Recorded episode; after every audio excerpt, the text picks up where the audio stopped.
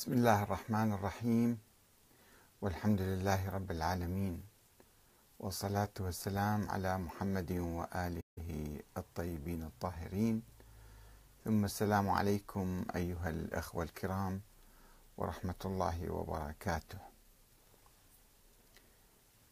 شيعي حائر يسأل المرجع السيد علي الميلاني 12 سؤالا حول الدليل القاطع على وجود الإمام المهدي محمد بن الحسن العسكري والمرجع الميلاني يهرب من الجواب.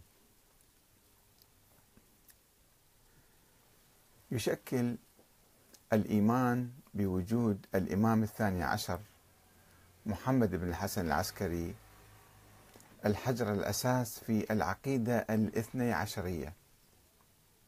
إذ لو توقف الشيعة عند وفاة الإمام الحسن العسكري ولم يقولوا بعده بأي إمام لانقطعت سلسلة الإمامة. وتبين أن هذه النظرية آه، ليست حقيقية وليست واقعية وليست مدعومة بأدلة كافية لأنها انقطعت. وانقطاع السلسلة دليل على ضعف النظرية أو أنها نظرية بشرية مختلقة من بعض الناس. كما أن الإيمان طبعا الإيمان بالاثني عشرية أدى إلى ولادة الفرقة الاثني عشرية. قبل ذلك كانت الشيعة عموما لا يؤمنون بحصر الإمامة بأشخاص معينين وإنما يتبعون أي إمام من أهل البيت. والإمامية الذين قالوا بالإمامة من الله بالتعيين من الله بالنص أو العصمة وما إلى ذلك آه، انقسموا إلى إلى عدة فرق منهم الإسماعيلية مثلا أو الواقفية أو الفطحية وكانوا يقولون بأن الإمامة مستمرة إلى يوم القيامة. ثم عندما توقفت عند وفاة الإمام الحسن العسكري وهو لم يعلن عن وجود ولد له. بل أوصى بأمواله وجواريه إلى أمه. حديث اسمها حديث. آه، فبعد ذلك قال فريق من آه، هؤلاء الشيعة هذا القسم من الشيعة بوجود هذا الإمام وولادته سرا. ثم تكونت العقيدة الاثنى عشرية. جاءوا بأحاديث من كتب السنة وركبوها على الشيعة فصارت فرقة الاثنى عشرية. وإلى الآن مستمرة. كما تعرفون الفرقة الاثنى عشرية. ومن آثار هذه الفرقة آه، ولادة النظرية المرجعية المرجعية الدينية التي قامت على أساس النيابة العامة عن الإمام المهدي. بعد فترة الغيبة الصغرى ما سمي بالغيبة الصغرى والنيابة الخاصة قال هؤلاء بالنيابة العامة. كل فقيه إذا أصبح مجتهد فهو نائب الإمام. يعني يفترضون هكذا افتراضا أنه هذا نائب الإمام وله قدسية وله شرعية دينية باعتباره بمثابة نائب الإمام. وبالتالي كلامه مقدس والراد عليهم كالراد علينا والراد علينا كالراد على الله. وبالتالي الآن نحن في آه، يعني نحاول أن نقيم أنظمة دستورية ديمقراطية شرعية الحكام تنبع من الشعب من خلال صناديق الاقتراع. ولكن أصحاب نظرية المرجعية التي طوروها أيضا إلى نظرية ولاية الفقيه يقولون لا الشرعية من الإمام المهدي تأتي, تأتي وليس من صناديق الاقتراع. ولذلك الآن نحن نعيش حتى في المجتمعات الشيعية في إيران أو في العراق أو في أي مكان آخر صداما بين خطين. بين شرعية آه، الانتخابات وشرعية الديمقراطية والشورى وبين شرعية العلماء والمراجع. فكل عالم هو يضفي على نفسه شرعية باعتباره هو نائب الإمام أو متصل بنواب الإمام. كلها فرضيات طبعا فرضية على فرضية على فرضية. يعني هي نظرية الإمامة فرضية لا تملك أدلة كافية يعني. ووجود الإمام الثاني عشر فرضية والنيابة العامة فرضية فإذا فرضية على فرضية على فرضية وكلها فرضيات وهمية.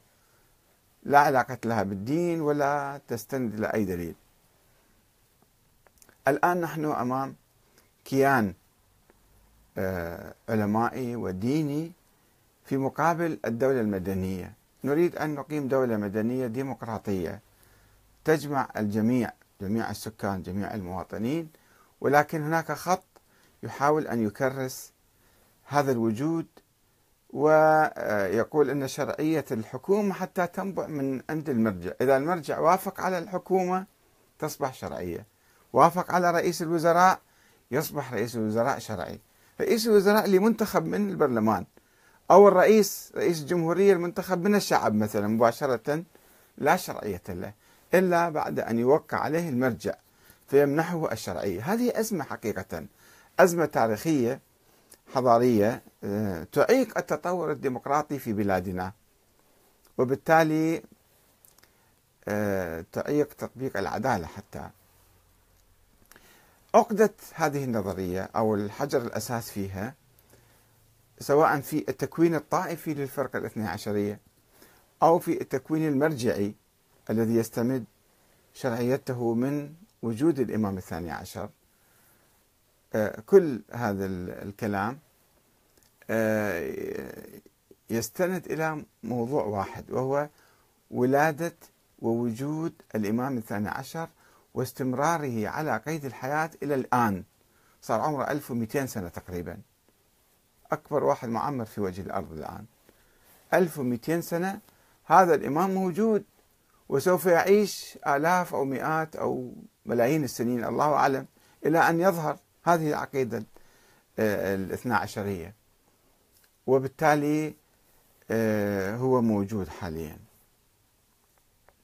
فبحث هذه النقطة بحث موضوع وجود الإمام الثاني عشر. إذا إحنا توصلنا إلى أنه فعلا فرضية وليس حقيقة تاريخية يعني هالمرجعية القائمة كلها ما عندها شرعية دينية. ما تصبح مقدسة. علماء مثل علماء أهل السنة كيف الإنسان في أي مكان مثل الطبيب مثل المهندس مثل المحامي مثل أي شيء. إحنا نرجع إلى العلماء ونسألهم عن الأدلة نستفتيهم مع معرفة الدليل. هذا لا بأس فيه شيء عقلائي يعني. ولكن لا نجعلهم مقدسين كالأنبياء. النبي كلامه وحي منزل من الله. فهل كلام العالم أيضا أو المرجع كلامه وحي من الله؟ وهو آه، يعني مفروض علينا من الله؟ ويجب أن نطيع كما نطيع النبي مثلا؟ أم لا؟ هو إنسان عادي. عنده علم نفترض عنده علم بس كثير من الناس يدعون العلم والله أعلم بعلمهم. إذا افترضنا أنه عالم يجب أن يبين لنا علمه. وعندما نسأله سؤال يجيبنا بدليل. لا يقول هذا رأيي وخلاص عليكم أن تسمعوا هذا الكلام. هذا في استعلاء في تكبر على الناس في تجهيل للناس في استغباء للناس واستحمار لهم. أنه أنا مكلف من قبل الله أنا مقامي مقام ديني. المرجعية ما تسمى المرجعية الدينية بين قوسين هي حقيقتها ليست دينية. ليست شرعية ليس لها أي شرعية من الله. إنما هو عالم. قد يتعرض هذا العالم إلى الهوى إلى قد يكون منافق قد يكون يحب الدنيا وشوف انظروا إلى الصراع الموجود بين المراجع. واحد يظل الآخر واحد يفسق الآخر واحد يسب الآخر. هذا ضال وهذا مضل وهذا كذا. لماذا؟ لأنه في هوى عند في الوسط وفي صراعات ونعرف بعض العلماء والمراجع كيف ألقوا بعضهم ببعض في السجون أو أقامة جبرية أو قتلوهم أو سقطوهم أو أهانوهم. فإذا هم ليسوا معصومين وليسوا ملائكة وليسوا من الله. وعلينا أن نبحث هذه النقطة. في كتابي تطور الفكر السياسي الشيعي الذي ابتدأت البحث فيه من آه، نظرية ولاية الفقيه. كنت أبحث في حدود في حدود صلاحيات الولي الفقيه. هل هي صلاحية مطلقة كصلاحية النبي والإمام المعصوم كما قال الإمام الخميني في خطاب له سنة 1988 أم لا؟ صلاحياته تحدد حسب الدستور حسب ما يعطيه الشعب تلك آه، الصلاحيات وبحدودها. وما يصير المرجع ينام بالليل ويشوف منام والصبح يجي يقول أنا ألغيت كل الاتفاقيات العقدها كما قال الإمام الخميني أنه لو المرجع عقد اتفاق يعني الفقيه هو يقول لو عقد اتفاقية شرعية مع الأمة فله الحق أن نلغيها من طرف واحد إذا رأى بعد ذلك أنها مخالفة للإسلام أو لمصلحة البلاد. هو عقد اتفاقية ثم هو رأى بعد ذلك أن هذه الاتفاقية مخالفة للإسلام أو مخالفة لمصلحة البلاد. هذا يقدر يلغي الاتفاقية من طرف واحد وهذا ما لم يعطه النبي محمد صلى الله عليه وسلم لنفسه. عندما عقد اتفاقية صلح الحديبية مع المشركين وكان فيها مخالفة لبعض مبادئ الإسلام. مثلا واحد مسلم مشرك صار مسلم يجي للنبي. النبي يكتفه ويسلمه إلى المشركين. هذا كل صعب كان. ولكن النبي اضطر إلى فعل ذلك. فوقع اتفاقية. أنه نعم. وإذا واحد مسلم ارتد ورجع على الكفار أنتم لا ترجعوا. اخذوا لكم ولكن إذا أجى واحد مسلم من قريش وكان كافر وأسلم وإجى إلى صفوف النبي النبي يرجع شوفوا هذه النبي التزم بهذه الاتفاقية. فكيف يأتي مرجع ويقول أنا عندي صلاحيات أنه إذا عقدت اتفاقية شرعية ينص على ذلك. اتفاقية شرعية مع الأمة. ثم تبين له بعد ذلك أنها اتفاقية مخالفة للإسلام أو مخالفة لمصلحة البلاد حسب تقديره هو الشخصي. ما يعرض للتداول للنقاش لمثلا التعديل التبديل. لا خلص يلغيها من طرف واحد. وأبرز مثلا على ذلك الدستور. الدستور الذي وقع عليه المراجع. هذا الدستور محترم من قبل المراجع أو لا. المرجع يقول وقعوا على الدستور روحوا صوتوا. ولكن إذا آه، في ساعة معينة يلغي الدستور هذا ويتجاوزه. هنا نحن إذا أمام مشكلة سياسية حقيقة وأمام مشكلة طائفية. الكيان الطائفي الموجود لو شلنا الإمام الثاني عشر تطير نظرية الإمامة الإلهية وبالتالي يصبحون المسلمين كلهم مسلمين فقط ما في شيعة وسني بعد. كلنا نحب الأئمة كل المسلمين يحبون أئمة أهل البيت. بس ما عندهم صفة منصوص عليهم من الله وذولا كذا وكذا. لا علماء أبرار هم مثل حالهم مثل غيرهم. يمكن هم أفضل من غيرهم. ولكن ما عندهم صفة نبوية امتداد لخط النبوة. والآن البعض يقول أن المرجعية أيضا هي امتداد لخط الإمامة وخط النبوة. هذا كلام فيه غلو كبير. وكثير. فكيف نحل هذا الموضوع؟ أنا بدأت في كتابي تطور الفكر السياسي الشيعي بحثت موضوع ولاية الفقيه وحدود نظرية ولاية الفقيه ثم قاد للبحث بالصدفة ومن دون ما يعني أقصد إلى بحث وجود الإمام الثاني عشر اللي المراجع النواب الخاصين والنواب العامين يدعون النيابة العامة عنه. فاكتشفت أنه فرضية فلسفية أكثر ما هو حقيقة تاريخية. يعني لم يولد شخص اسمه محمد بن حسن العسكري والإمام العسكري ما يعرف هذا الولد وتوفي وهو لم يشر إليه ولم يعرفه ولم يسمع به إنما إجوا ناس بعدين وألصقوا هذا الولد بالإمام العسكري. وقالوا هذا بالسر ولد وما حد ما شافه إلا اثنين ثلاثة. عقيدة دينية تقوم على اثنين ثلاثة شايفيها مثلا؟ ما يصير. أخبار أحاد هاي يسموها. الدين ما يقوم على أخبار الأحاد إما على آيات قرآنية أو أحاديث متواترة صريحة قوية أو أدلة عقلية قاطعة. فهذا الشيء ما موجود. كتابي كما تعرفون انتشر وكذا والناس وجاءت ردود عليه كثيرة. ردود كثيرة بالعشرات ربما بالمئات الآن وصلت. الكتب التي طبعت فقط آه، مكتب السيد السيستاني طابع 375 كتاب في إثبات وجود الإمام الثاني عشر والتفاصيل المحيطة به. 375 روحوا شوفوا الموقع وشوفوا بالموقع. حاطين أسماء الكتب والمؤلفين كلهم. طبعا الشيخ عبد الحليم الغزي يقول كل هاي الكتب لا تسمن ولا تغني من جوع لأنها ما تدور على قضايا فرضية وما ما تثبت شيء. في أحد الشباب المؤمنين قرأ كتابي أو سمع به لا أدري. وقرأ الكتب المضادة اللي قرأ بعضها واسمه محمد علي محمد. وهذه الرسالة مالته موجودة في موقع السيد علي الميلاني. وأنا نقلتها من هناك. وجواب السيد أيضا موجود هناك. كتب رسالة إلى السيد السيد علي السيستاني السيد عفوا السيد علي الميلاني. يقول عندي 12 سؤال آه، عن الدليل القطعي على وجود الإمام المهدي. أريد دليل قطعي مو كلام ظني وتأويلي وكذا وكذا. فوجه هاي الرسالة وانظر خل نستمع لهاي الرسالة واستمعوا إلى الجواب.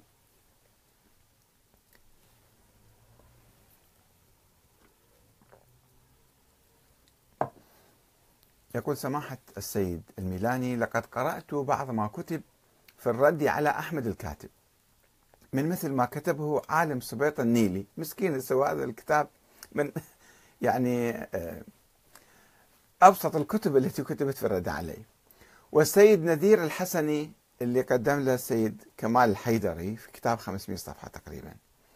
وغيرهما قاري كتب عديدة يعني وغيرهما وهو كلام مطول ينطوي في معظمه الكتب اللي كاتبين يعني على تكذيب ادعاءات الكاتب. ولكنني لم أتمكن من استنباط الأجوبة المطلوبة للأسئلة الآتية. لكثرة الأبحاث المطروحة فلو تكرمت بالإجابة المباشرة على الأسئلة الآتية وإن أخذت من وقتكم الثمين ولكم جزيل الشكر. واحد. إذا كانت العقائد الإمامية لا تقوم إلا بأدلة قطعية واضحة لا يجوز فيها التقليد هذا مبدأ معروف عند عموم الشيعة.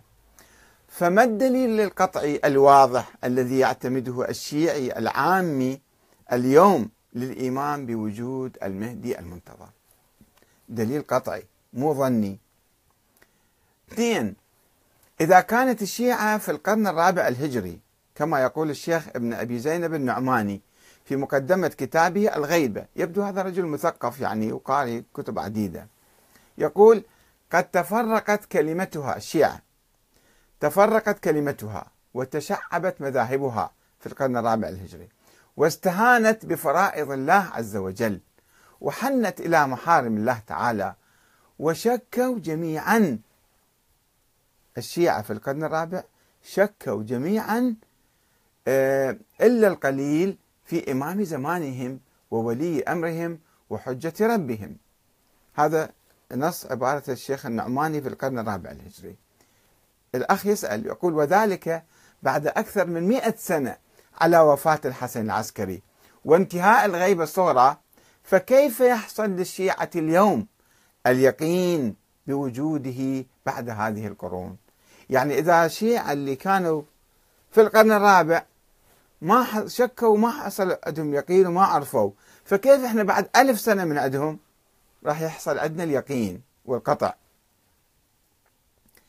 ثلاثة يقول الشيعة إن الإمامين الهادي والعسكري قد هيئوا الشيعة ومهدوا لغيبة المهدي المنتظر من خلال احتجاب الإمامين بعض الفترات عن شيعتهم وإرجاعهم إلى العلماء من أصحابهم وتعيينهم السفراء في عهد الغيبة الصغرى. ليعتاد الشيعة على الغيبة كما يقولون. فلماذا إذا افترق الشيعة بعد هذا التمهيد من الإمامين؟ ولماذا لم تحدث أي فرقة من الفرق أو لم تتحدث أي فرقة من الفرق عن هذا التمهيد؟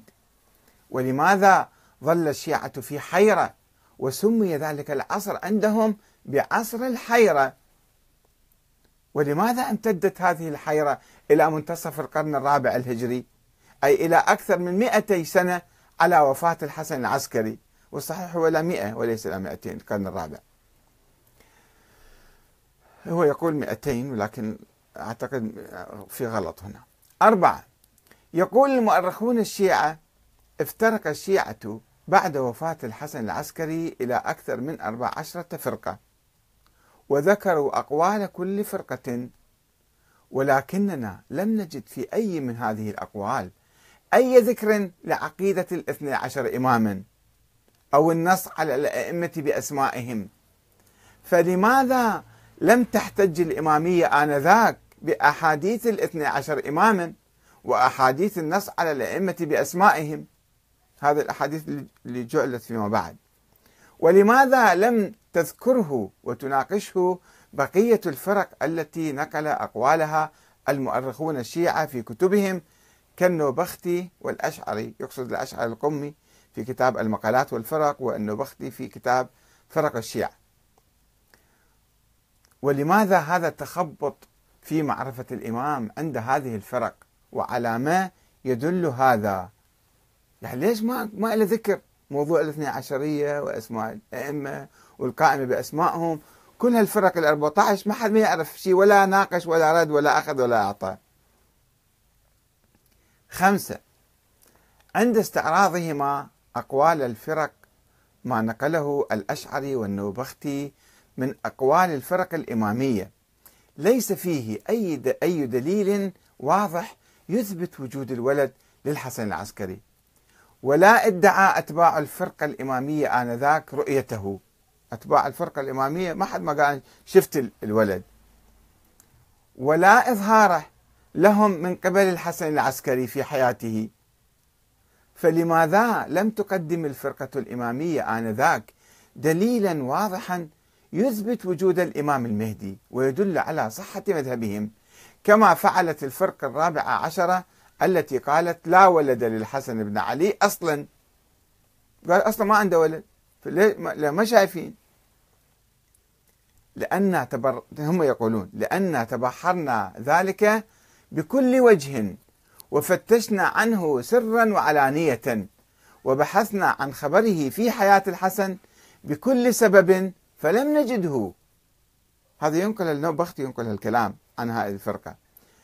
ولو جاز أن يقال في مثل الحسن بن علي وقد توفي ولا ولد له ظاهر معروف أن له ولدا مستورا لجاز مثل هذه الدعوة في كل ميت من غير خلف. كان يمكن كل واحد يموت ما عنده أولاد يجي واحد يقول لا يا هذا عنده أولاد. أنتم بس ما شفتوهم. هذا كلام مو معقول. ولجاز مثل ذلك في النبي صلوات الله عليه أن يقال خلف ابنا رسولا نبيا. بس أنتم ما شفتوه بالسر. هذا كلام يعني عجيب غريب. إلى آخره. انتهى هذا الكلام اللي نقله النوبختي والأشعري القمي. عن هذه الفرقة هي تنكر هذا مو معقول الكلام مالكم هذا. انتهى وهذا كلام رصين يحوي الدليلين العلمي والعملي. ستة ومع فرض وجود النص على الأئمة الاثنى عشر بأسمائهم. فكيف تسنى لجعفر بن علي الهادي ادعاء الإمامة إذا هو أسماء موجودة وأسماء معروفة فكيف يجي جعفر يقول أنا الإمام بعد الحسن العسكري؟ ولماذا قام الشيعة بما فيهم عثمان بن سعيد العمري اللي أصبح نائب الأول بعدين ادعى هو النيابة وأعطاها الابنة وتسلسلت بعدين؟ بتع... لماذا قام بتعزية جعفر وتهنئته بالإمامة أول الأمر؟ وهذا مذكور في كتب الشيعة كلها. قال له أهنئك أنت أعزيك بأخوك وأنت صرت إمام مكانه ولماذا لم يعارضوه بالنص على الأئمة بأسمائهم؟ إذا كان موجود كان يقول أنت شلون تدعي الإمامة؟ والنص عندنا موجود ومعروف معلقي ببيوتنا ما حد ما قال له الكلام هذا. وأن الإمام الثاني عشر اسمه محمد لا جعفر. ما حد ما قال له ذلك. ولماذا انقلبوا عليه بعد ذلك؟ ولماذا اتهموه بالفسق والكذب لادعاء الإمامة وقد هنأوه بها في البداية؟ لاحظوا شو واحد لو شوي يفكر بهالروايات اللي يقراها شوي مثل هذا الأخ محمد علي يقرأ يفكر أنه هاي كيف الروايات متناقضة؟ وتصير عنده أسئلة وتدفع للتفكير أنه هذا كلام صحيح معقول مقبول ولا كلام كله تأليف في تأليف. السؤال السابع إذا كان الحسن العسكري كما يزعم الشيعة عاش مظلوما مضطهدا يخفي أمره ويعمل بالتقية ومضى مسموما شهيدا لإمامته الشيعة فكيف يسعى جعفر؟ هذا نقول مظلوم وتقية وخايف وكذا ويجي جعفر بعدين فكيف يسعى جعفر لهذه الإمامة التي ليس فيها إلا الخوف والبلاء؟ وكيف يهنئه الشيعة بها وليس فيها إلا الاضطهاد والقتل؟ وكيف تنسجم هذه التهنئة مع عقيدة الشيعة في الإمامة حيث لم نجد نبيا هنأه أحد بنبوته؟ وكذلك الأئمة السابقين لم يتلقوا تهنئة بالإمامة فشنو هاي يجون عثمان بن سعيد العمري وجماعته يجون يهنئون جعفر بالإمامة. ثمانية سؤال الثامن. زعم بعض الشيعة أن تركة الإمام الحسن العسكري عليه السلام كانت تعادل خزينة الدولة. لذلك طمع فيها أخوه جعفر واقتسمها مع أمه. ولكن كيف تسنى للحسن العسكري جمع كل تلك الأموال في فترة العمر القصيرة؟ اللي عمره 27 سنة توفى 28 سنة.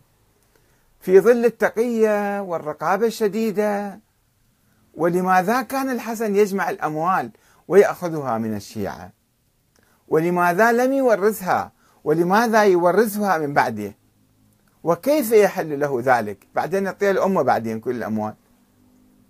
ولماذا لم تسأله الحكومة؟ إذا كانت مشددة عليه وتراقبه وتحاسبه وتراقب الشيعة يجيبوا له أموال لماذا لم تحاسبه؟ لماذا لم. لم تسأله الحكومة عن هذه الأموال وتصادرها منه؟ وهو المتهم المعارض للدولة كما يفترض يعني التي كانت تفاجئه كما يقولون بالهجوم عليه في داره وتفتيشها. فمن يشوفون الأموال الملايين مثلا لماذا كانوا يسكتون عليه؟ وكيف تسنى للوفود الشيعية أن توصل إليه هذه الأموال في ظل التقية الشديدة والرقابة العباسية. وكيف سمحت الدولة بذلك؟ وأين هي الظروف الصعبة المزعومة؟ طبعا هنا أعتقد الأخ يشير إلى مجيء وفد من قم حسب الروائع المعروفة. في نفس وفاة يوم وفاة الإمام العسكري جاي بفلوس ويسأل عن الإمام وقال لهم أنه متوفي الإمام. وجعفر طالبهم أن يجيبوا الأموال إليه. وابن الإمام العسكري المهدي قاعد بالبيت ودز عليهم قال لهم تعالوا جيبوا فلوس إلي يعطوني إياها يعني هذا فالشيء إنه ما معنى يعني يعني إنه ما في خوف ولا ضغط ولا إرهاب ولا محاسبة ولا مراقبة. كما تقول الروايات المتناقضة طبعا. تسعة. وكيف يطلب جعفر أخو الإمام العسكري من المعتمد العباسي أن يجعل له منزلة أخيه الحسن العسكري ومرتبته ويدفع لأجرها لأجلها عشرين ألف دينار كما يقولون. وهل كانت للحسن مرتبة لدى الخليفة يطمح إلى مثلها؟ فهل كان جعفر مجنونا؟ أم كان للحسن العسكري منصب رفيع في دولة الخلافة؟ مو أنه مضطهد وخايف وتقي لا هو كان مثل رمز الدولة الديني صاير وهذا من الإمام الرضا بعدين الجواد الهادي العسكري كلهم كانوا في كنف الخلافة العباسية ما كانوا في خلاف معها الحقيقة. عشرة لماذا ينكر جميع أهل البيت الموجودين آنذاك وجود الولد لفقيدهم الحسن؟ كلهم قال لا ما عنده ولد ما نعرف له ولد. لخوفهم عليه؟ فلماذا يلعنهم الولد في توقيعاته المنسوبة إليه ويتبرأ منهم؟ كما دول النواب جابوها التواقيع باسمه يعني. ولماذا يخافون عليه مع أن غيبته إعجازية حيث تكفل الله بحفظه في غيبته؟ فخلوا يعلنون ويقولون هذا عنده ولد وما راح يصيبه شيء. لا الله حافظه مثل ما مطول عمره 1200 سنة فالله يحفظه بإعجاز مثلا. إذا كان الإعجاز له دخل في هذا الموضوع. فكان الواجب عليهم على أهل البيت يعني أقرباء الإمام أن يعترفوا بوجوده لإقامة الحجة على الناس أن هذا الإمام اللي الله معينه وعليكم أن تسمعوا له وتطيعوا وبعدين يغيب أو يختفي. وهذا ما صار. أحد عشر. في موضوع ولادة المهدي. لماذا يكذب الشيعة جعفرا وولده وأهل البيت الذين أنكروا وجوده. يقول لا أنتم كذابين قاعد تنفون. ويصدقون تجار الثمن والخل وسراق الأموال كالحسين بن روح الذي سجن خمس سنين أيام المقتدر لسرقته مالا جزيلا من الحكومة. وما زال الشيعة ينافحون عن مذهب مذهبهم بقولهم أهل البيت أدرى بالذي فيه. فإذا كان أهل البيت أدرى بالذي فيه فهم كانوا يقولون الحسن العسكري ما عنده ولد. ليش إحنا بالقوة نلصق له ولد؟ فما الذي حصل في هذه القضية حتى كذبوا أهل البيت والظاهر يشهد بصدقهم؟ والظاهر حجة كما تعرفون. وصدقوا خدامهم وقوامهم والظاهر يشهد بكذبهم بكذب هؤلاء. والناس مأمورون بالظاهر لا بالباطن.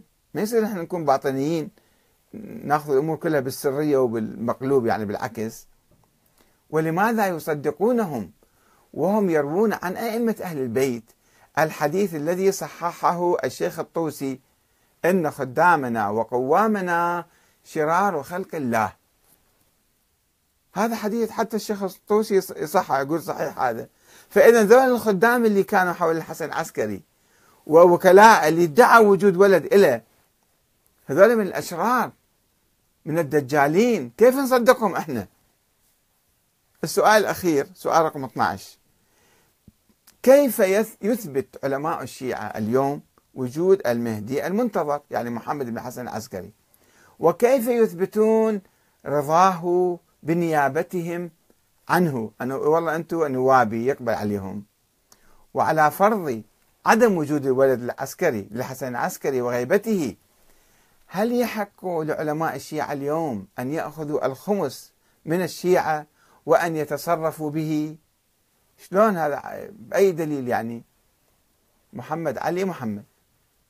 هذا أسئلة معقولة جدا وشوية واحد واقف ونفكر في كل هالرواية التاريخية اللي راح تبني دين. راح تبني دين على هالروايات المتناقضة.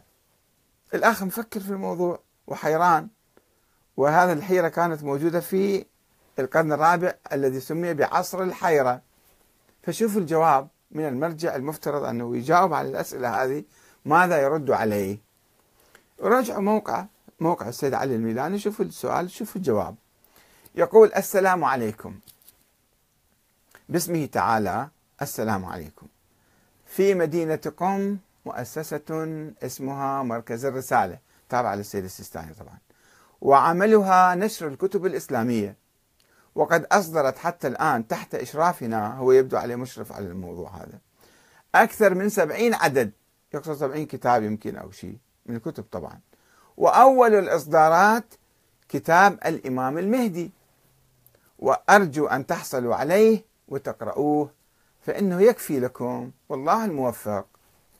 طبعا أنا استعرضت هذا الكتاب في حلقة سابقة وفعلا هذا الكتاب من أفضل إذا لم يكن أفضل الكتب وأقواها وأشملها وأجمعها في الرد على كتابي. طبعا ما يذكر اسمي بس يذكر أنه يجيب أدلة على ولادة ووجود الإمام. وأنا أنصحكم بقراءته. أنا أحمد الكاتب. أنصح كل من يريد أن يطلع مو كتاب شو اسمه عالم سبيطني هذا من يعني أتفه الكتب حقيقة. ما في أي غير سب وشتم ولعن وكذا. ما في أي بحث ولا أي حوار. بس هذا الكتاب الإمام المهدي في الفكر الإسلامي أعتقد اسمه آه، في البداية طبع بدون اسم بعدين حطوا عليه اسم آخر. لذلك أنا قلت هذا الكاتب السيستاني قبل عشر سنين. ثم وضعوا اسم مؤلف عليه. ما أعرف هو اسم حقيقي ولا لا. المهم هذا الكتاب اقرأوه وشوفوا كيف يأيد كلامي ولا يردني حقيقة. يجيب أدلة قوية تاريخية تقطع على ولادة محمد بن حسن العسكري أم يعتمد على الدليل الفلسفي. والدليل الفلسفي يعني افتراضي. يعني يقول أنه النبي قال آه إني تارك فيكم الثقلين كتاب الله وعترتي. فإذا يجب أن نفترض ولد موجود للحسن العسكري. حتى وهذا مستمر بالحياة إلى اليوم حتى نقول الحديث صار صحيح. أو الائمه 12 اذا 12 هذا. طبعا هذه الاحاديث اختلقت فيما بعد.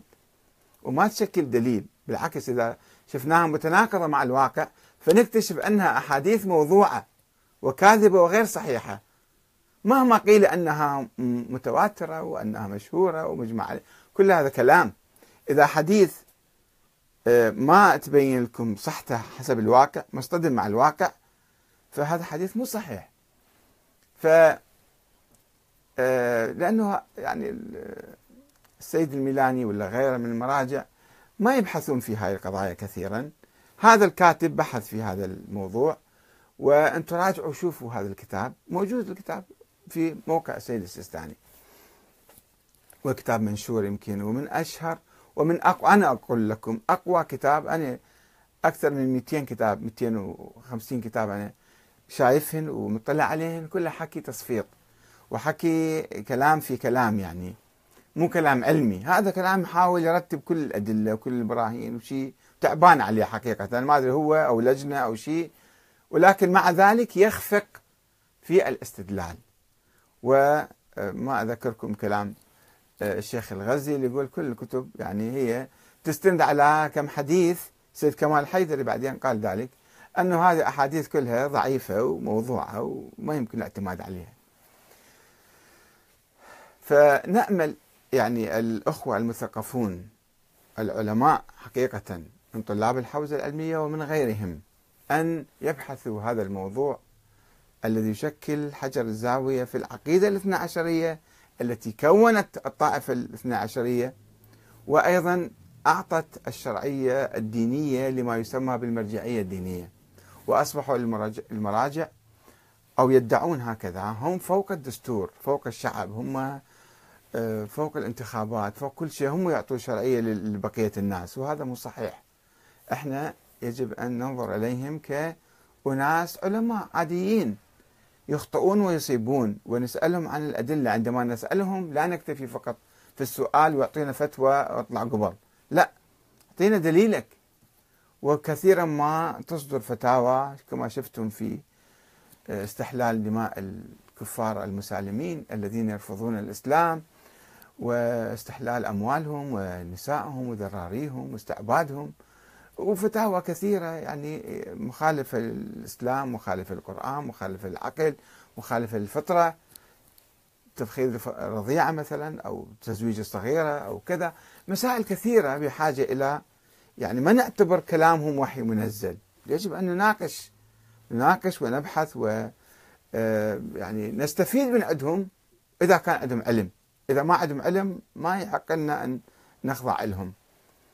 وبالتالي حتى نوحد الأمة الإسلامية ونحررها نحرر شعوبنا حتى نكرس وندعم ونبلور ونقوي النظام الديمقراطي علينا أن نعيد النظر في هذا التراث المتراكم بعضه على بعض والذي لا يفقهه كثير من المجتهدين أو من أدعياء الاجتهاد الذين لم يجتهدوا في هذا الموضوع. عندنا مراجع مجتهدين بالصلاة والصوم والطهارة والنجاسة ولكنهم لم يجتهدوا ولم يبحثوا ولم يتوقفوا في موضوع وجود الإمام الثاني عشر.